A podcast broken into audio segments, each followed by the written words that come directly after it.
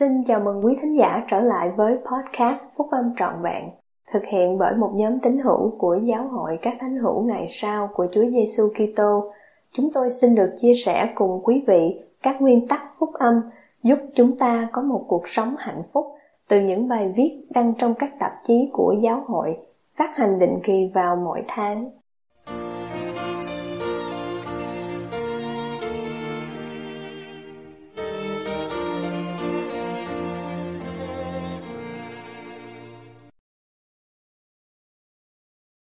Tầm quan trọng của một danh xưng.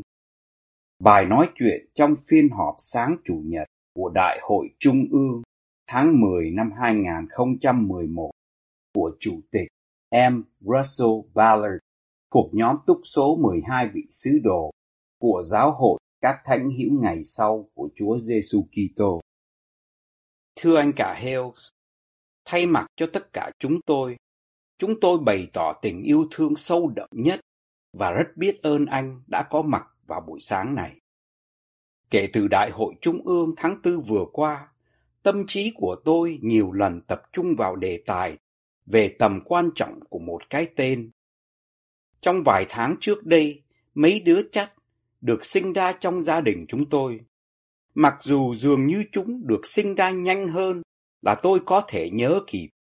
Nhưng mỗi đứa trẻ đều được chào đón với tư cách là phần tử mới trong gia đình chúng tôi. Mỗi đứa nhận được một cái tên đặc biệt do cha mẹ chúng đặt, một cái tên được biết đến trong suốt cuộc sống của chúng, phân biệt chúng với bất cứ ai khác. Điều này đúng như vậy trong mỗi gia đình và cũng đúng trong số các tôn giáo trên thế giới. Chúa Giêsu Kitô biết rằng việc đặt tên rõ ràng cho giáo hội của Ngài trong những ngày sau này là vô cùng quan trọng. Trong tiết 115, sách giáo lý và giao ước, chính Chúa đã đặt tên cho giáo hội. Vì giáo hội của ta sẽ được gọi như vậy trong những ngày sau cùng, tức là giáo hội các thánh hữu ngày sau của Chúa Giêsu Kitô. Và vua Benjamin đã dạy cho dân của ông trong thời sách mặc môn rằng tôi mong rằng các người hãy mang danh đấng Kitô vào mình. Tất cả các người đã lập giao ước với Thượng Đế là các người sẽ vâng lời cho đến ngày cuối cùng của đời mình. Và tôi mong các người cũng hãy ghi nhớ rằng đây là tên mà tôi đã nói là tôi sẽ ban cho các người, là tên sẽ không bao giờ bị xóa bỏ, ngoại trừ trường hợp có sự phạm giới. Vậy nên, các người hãy giữ mình đừng phạm tội, để cho danh xưng ấy không bị xóa bỏ khỏi tim mình. Chúng ta mang danh của Đấng Kitô trong nước báp tên. Mỗi tuần, chúng ta tái lập hiệu quả của phép báp tên đó khi dự phần tiệc thánh, có nghĩa là tình nguyện mang danh của Ngài và hứa luôn luôn tưởng nhớ tới Ngài. Chúng ta có ý thức được rằng mình đã được phước biết bao để mang danh của con trai yêu dấu và độc sinh của Thượng Đế không? Chúng ta có hiểu điều đó quan trọng như thế nào không? Danh xưng của đấng cứu rỗi là danh xưng duy nhất để nhờ đó loài người có thể được cứu. Như các anh chị em còn nhớ, Chủ tịch Boyd K. Packer đã thảo luận về tầm quan trọng của danh xưng của giáo hội trong Đại hội Trung ương tháng tư vừa qua. Ông đã giải thích rằng vì tuân theo điều mặc khải nên chúng ta tự gọi là giáo hội các thánh hữu ngày sau của Chúa Giêsu Kitô thay vì giáo hội mặc môn. Vì tên đầy đủ của giáo hội quan trọng như vậy, nên tôi xin lập lại những điều mặc khải từ Thánh Thư, những chỉ dẫn của đệ nhất chủ tịch đoàn trong các bức thư vào năm 1982 và 2001, cũng như những lời của các vị sứ đồ khác đã khuyến khích các tín hữu của giáo hội bênh vực và giảng dạy thế gian rằng giáo hội được biết đến với danh xưng của Chúa Giêsu Kitô. Chúa sẽ kêu gọi chúng ta bằng danh xưng đó vào ngày sau cùng. Giáo hội của Ngài sẽ được phân biệt với tất cả các giáo hội khác bằng danh xưng đó. tôi đã nghĩ nhiều về lý do tại sao Đấng cứu rỗi ban một danh xưng dài như vậy cho giáo hội phục hồi của Ngài. Danh xưng này có thể dường như là dài, nhưng nếu chúng ta nghĩ về danh xưng đó như là một điều mô tả về giáo hội, thì tự nhiên nó trở thành vắn tắt, đơn giản và thẳng thắn một cách kỳ diệu. Làm thế nào bất cứ điều mô tả nào lại có thể trực tiếp, minh bạch nhưng rõ ràng chỉ trong một vài từ như vậy. Mỗi từ nhằm làm sáng tỏ và không thể thiếu được trong danh xưng của giáo hội. Mỗi từ cho thấy vị trí độc đáo của giáo hội phục hồi trong số các tôn giáo trên thế giới. Cụm từ giáo hội của Chúa Giêsu Kitô cho biết rằng đây là giáo hội của Ngài. Trong sách Mặc Môn, Chúa Giêsu dạy làm sao mà giáo hội thuộc về ta nếu không được gọi bằng danh ta? Vì nếu một giáo hội có tên là Môi Xe, thì tức đó là giáo hội của Môi Xe, hoặc nếu được gọi theo tên một người nào đó, thì giáo hội ấy sẽ thuộc về người đó. Vậy nên, nếu giáo hội được gọi bằng danh ta, thì đó là giáo hội của ta, nếu họ cũng được xây dựng trên phúc âm của ta. Cụm từ các thánh hữu ngày sau giải thích rằng giáo hội này cũng giống như giáo hội mà Chúa Giêsu Kitô đã thiết lập trong thời gian giáo vụ trần thế của Ngài, nhưng được phục hồi trong những ngày sau này. Chúng ta biết là nếu đã có sự bỏ đạo hay là sự bội giáo, thì cần phải có sự phục hồi giáo hội chân chính và trọn vẹn của Ngài trong thời kỳ chúng ta. Từ các thánh hữu, có nghĩa rằng các tín hữu của giáo hội noi theo Ngài và cố gắng làm theo ý Ngài, tuân giữ các lệnh truyền của Ngài và chuẩn bị sống nơi hiện diện của Ngài và của Cha Thiên Thượng một lần nữa. Từ thánh hữu, ám chỉ những người tìm cách làm cho cuộc sống của họ được thánh thiện bằng giao ước noi theo đấng Kitô.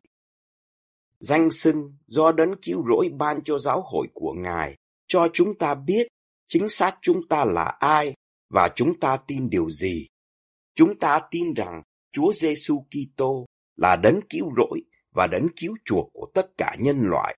Ngài chuộc tội cho tất cả những ai chịu hối cải tội lỗi của họ, cũng như Ngài đã cắt đứt những dây trói buộc của sự chết và ban cho sự phục sinh từ cõi chết. Chúng ta noi theo Chúa Giêsu Kitô và như vua Benjamin đã nói với dân của ông, tôi cũng xin khẳng định lại như vậy một lần nữa với tất cả chúng ta ngày hôm nay. Các người hãy ghi khắc tên Ngài và tim mình luôn luôn. Chúng ta được yêu cầu phải đứng lên làm nhân chứng cho Ngài bất cứ lúc nào, trong bất cứ việc gì và ở bất cứ nơi đâu. Điều này có nghĩa một phần là chúng ta cần phải sẵn sàng để cho những người khác biết mình noi theo ai và thuộc vào giáo hội của ai? Giáo hội của Chúa Giêsu Kitô. Chúng ta chắc chắn muốn làm điều này trong tinh thần yêu thương và với chứng ngôn. Chúng ta muốn noi theo đấng cứu rỗi bằng cách nói một cách giản dị và rõ ràng nhưng khiêm nhường rằng chúng ta là tín hữu của giáo hội của Ngài. Chúng ta noi theo Ngài bằng cách làm các thánh hữu ngày sau, các môn đồ ngày sau người ta và các tổ chức thường được những người khác tặng cho biệt danh. Biệt danh có thể là một hình thức rút ngắn của một danh xưng, hoặc có thể bắt nguồn từ một sự kiện hoặc một đặc điểm nào đó về vật chất hoặc đặc điểm khác.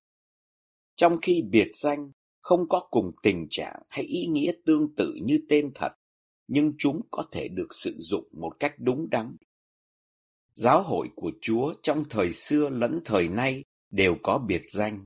Các thánh hữu trong thời Tân Ước được gọi là Kitô hữu vì họ tuyên xưng niềm tin nơi Chúa Giêsu Kitô. Danh xưng đó lúc đầu bị những kẻ dèm pha sử dụng một cách miệt thị. Giờ đây là một danh xưng được trọng vọng và chúng ta vinh dự được gọi là Kitô giáo. các tín hữu của chúng ta được gọi là người mặc môn vì chúng ta tin vào sách mặc môn, một chứng thư khác về Chúa Giêsu Kitô. Những người khác có thể cố gắng sử dụng từ mặc môn một cách rộng rãi hơn để bao gồm và ám chỉ những người đã rời bỏ giáo hội và thành lập nhiều nhóm ly khai khác nhau. Việc sử dụng như vậy chỉ đưa đến hoang mang mà thôi. Chúng ta biết ơn nỗ lực của giới truyền thông đã không sử dụng từ mặc môn theo cách mà có thể khiến cho công chúng ngộ nhận giáo hội với những người đa thê hay những nhóm người theo trào lưu chính thống khác. Tôi xin được nói rõ rằng không có một nhóm người đa thê nào kể cả những người tự gọi mình là những người mặc môn theo trào lưu chính thống hay những nhóm biến thể khác của danh xưng chúng ta có bất cứ điều gì liên quan đến giáo hội các thánh hữu ngày sau của Chúa Giêsu Kitô. Mặc dù mặc môn không phải là một danh xưng đầy đủ và chính xác của giáo hội, và ngay cả từ lúc đầu, danh xưng đó còn được những kẻ dèm pha đặt cho trong thời gian ban đầu khi chúng ta bị ngược đãi. Nhưng nó đã trở thành một biệt danh có thể chấp nhận được khi áp dụng cho các tín hữu thay vì một thể chế. Chúng ta không cần phải ngừng sử dụng danh xưng mặc môn khi thích hợp, nhưng chúng ta cần phải tiếp tục nhấn mạnh đến danh xưng đầy đủ và chính xác của giáo hội. Nói một cách khác, chúng ta nên tránh và can ngăn sử dụng từ giáo hội mặc môn. Trong nhiều năm, khi đi thi hành những chỉ định trên khắp thế giới, tôi đã nhiều lần được hỏi là có thuộc vào giáo hội mặc môn không?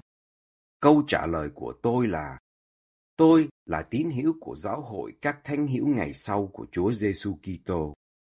Vì tôi tin vào sách mặc môn, tức là quyển sách được đặt theo tên của một vị tiên tri là người lãnh đạo ở châu Mỹ thời xưa và sách là một chứng thư khác về Chúa Giêsu Kitô, nên đôi khi chúng tôi được gọi là người mặc môn.